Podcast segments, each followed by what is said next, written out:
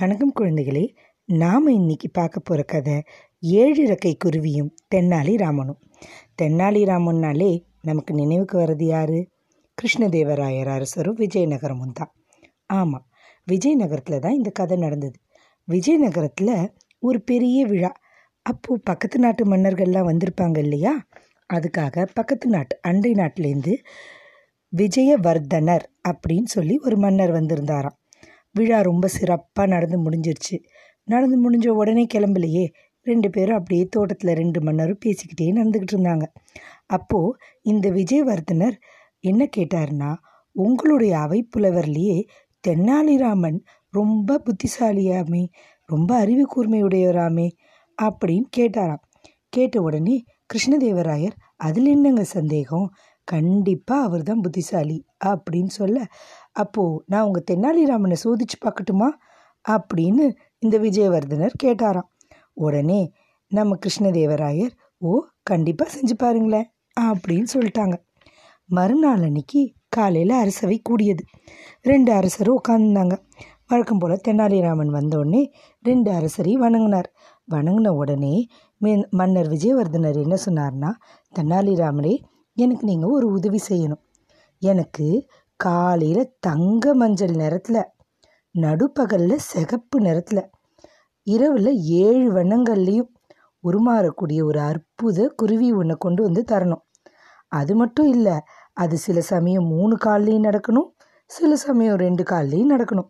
பிறகு ஏழு ரெக்கையையும் கொண்டு வானில் பறக்கணும். அந்த மாதிரி ஒரு குருவி வேணும் அப்படின்னு கேட்டாராம். உடனே கிருஷ்ணதேவராயர் தென்னாலிராமனை பார்த்து தென்னாலிராமா நம்ம நா பக்கத்து நாட்டு மன்னர் கேட்குறாரு இல்லையா? உடனே அந்த மாதிரி ஒரு குருவியை கொண்டுட்டு வா அப்படின்னு ஒரு உத்தரவு போட்டாராம்.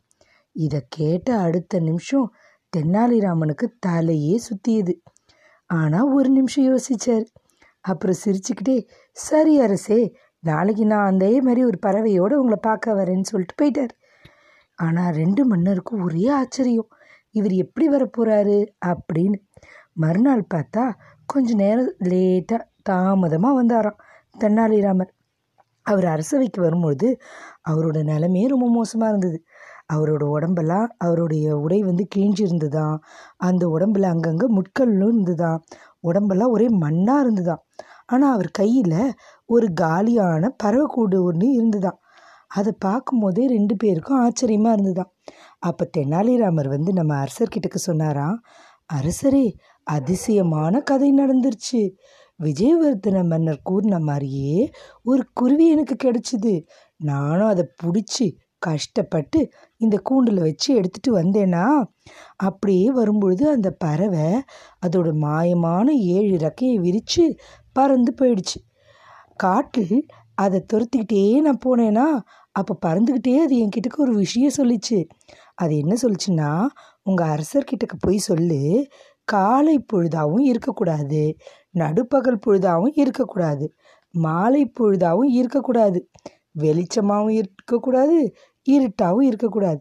அப்படி ஒரு நேரம் வரும்பொழுது அந்த நேரத்தில் நானே என் ஏழு ஏழு வண்ண ரக்கையும் விரித்து பறந்து உங்கள் அரசர்கிட்டக்க திரும்ப வந்துடுறேன்னு சொல்லு. அப்படின்னு சொல்லிச்சுன்னு சொன்னார் பாருங்க. அதை கேட்டோடனே அரசர் கிருஷ்ணதேவராயருக்கும் விஜயவர்தனர் மன்னருக்கும் தாலியே சுத்தியது. அப்படி ஒரு நேரம் எப்படிங்க உண்டாகும்? அப்போ தான் அனைவரும் ஆச்சரியப்பட்டு போனார். ஆனால் நம்ம அரசருக்கு தான் தென்னாலிராமனை பற்றி நல்லா தெரியுமே. உடனே அவர் நல்லா சிரிச்சிட்டாராம். அப்போ விஜயவர்தனர் சொன்னாராம் தென்னாலிராமனோட அறிவு கூர்மையை பற்றி இது வரைக்கும் கேட்டிருக்கேன். ஆனால் இப்போ தான் மொதல் தடவை நேரில் பார்த்தேன். நீ மகா புத்திசாலி தென்னாலிராமா அப்படின்னு சொன்னாராம். அந்த சொல்லதோடு இல்லை பரிசு வேறு கொடுத்துருக்காரு.